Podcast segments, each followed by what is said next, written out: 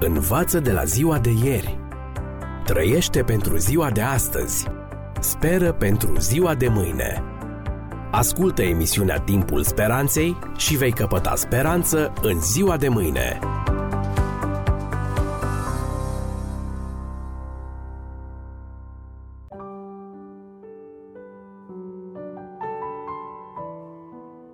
Bine v-am regăsit, stimați prieteni! În această ediție vreau să încep să analizăm dacă reperele morale din lumea noastră, din universul nostru, sunt relative sau absolute.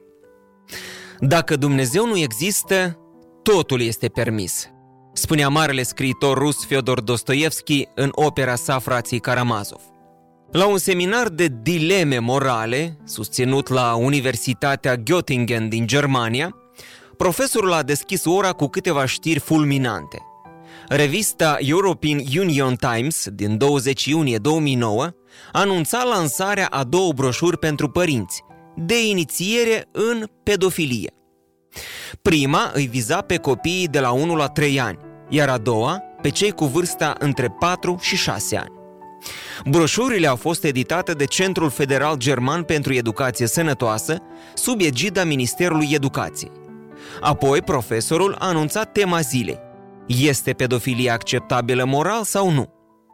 Le-am mai dat câteva date. În 2002, Los Angeles Times premia cartea Este dăunător pentru minori să-i protejezi de sex de Judith Levine, iar în 1993, însuși Organizația Națiunilor Unite conferea statut consultativ Asociației Internaționale a Homosexualilor și Lesbienelor, ce îngloba și Asociația Americană pentru Dragoste între bărbat și băiat.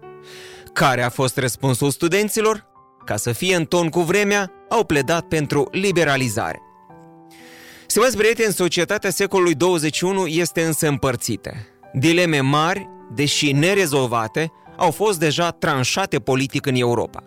Începând din 1967, a început să fie legalizat avortul în Anglia, din 1989 uniunile homosexuale în Danemarca, din 2001 toată gama de droguri, inclusiv heroina, în Portugalia, din 2002 eutanasia sau sinucidere asistată în Olanda, să nu mai amintim de zoofilie legalizată prima dată pe vremea Revoluției franceze prin anii 1791.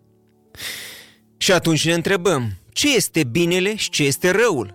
Mai există morală sau doar modă? Și ce facem cu conștiința noastră de formație iudeo-creștină? În această ordine de idei, lumea are argumentul său. E, oamenii se schimbă și odată cu ei și legile. După Sigmund Freud, morala este o rezultantă a experienței umane. Ca atare, ea s-a dezvoltat în timp, în funcție de cadrul istoric și va continua să progreseze. Ca și normele estetice, de frumusețe, preceptele morale se demodează.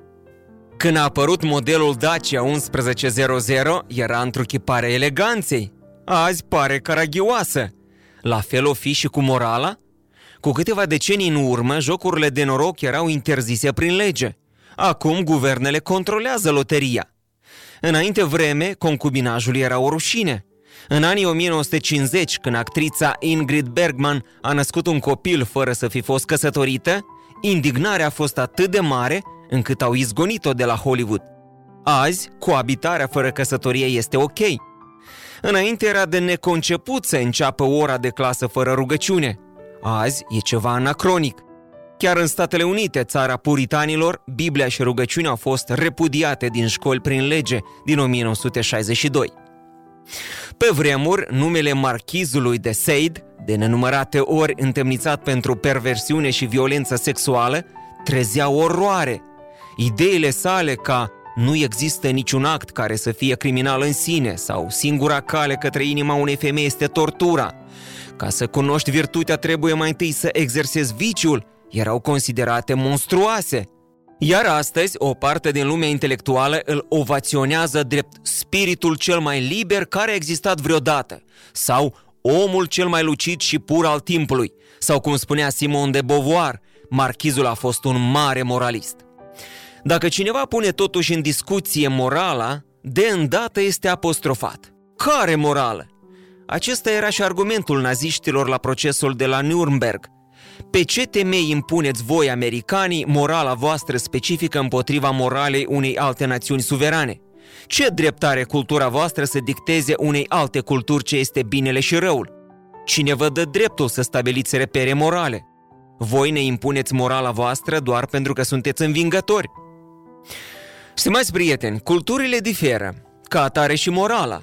După Sfânta Scriptură, a ucide este rău, dar după Bhagavad Gita, lucrurile stau altfel. Când viteazul Arujna urma să se lupte cu frații săi, zeul Krishna vine să-l încurajeze. În Brahma, binele și răul se contopesc, sunt tot una, deci nu-ți face probleme cu morala.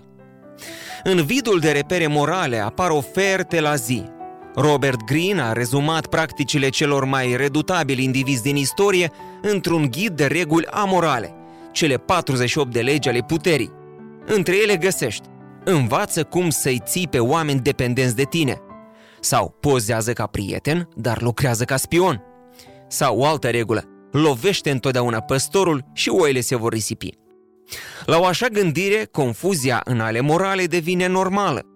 Jurnalul United States News notează că 20% dintre studenții unei anumite facultăți americane consideră că Holocaustul, sacrificiile umane, iepurările etnice, sclavia și altele n-ar trebui condamnate moral, întrucât nimeni nu are dreptul să critique vederile morale ale unui alt grup sau ale unei alte culturi. Cu un spirit cinic, Napoleon, după ce a promulgat codul lui Napoleon în 1804, spunea, citez, Nu sunt un om de rând, ca atare, legile morale nu mă privesc. Am încheiat citatul. Iar acum, stimați prieteni, să vă spun ce s-a întâmplat în numai 50 de ani după ce lumea a considerat că preceptele morale sunt demodate. Peter Crift, profesor de filozofie la Universitatea Boston, după ce a comparat starea de fapt din peisajul american de astăzi cu cel de acum 50 de ani, a exclamat îngrozit. Ce s-a întâmplat în ultimii 50 de ani? Raportul său, completat de studiile efectuate de companiile de sondaje Bennett și Barna, indică un dezastru național – Rata divorțului în Statele Unite a crescut cu 400 de procente, rata violenței a crescut cu peste 560%, iar rata violenței juvenile cu aproximativ 5.000 de procente. Graviditatea la fetele de 10-14 ani a crescut cu peste 400 de procente, iar criminalitatea liceenilor a crescut cu aproape 1000 de procente.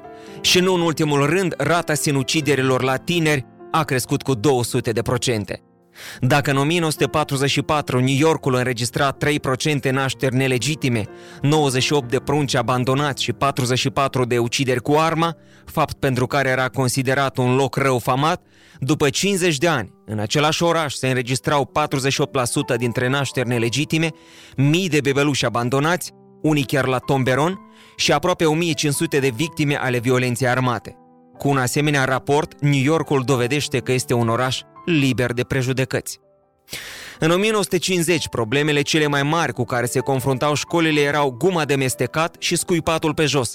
Astăzi sunt drogurile, armele de foc, violența și promiscuitatea. Statisticile, stimați prieteni, e drept cele americane, pentru că în țara noastră lipsesc cu desăvârșire, sunt doar un indicator a ceea ce se întâmplă pe scară globală.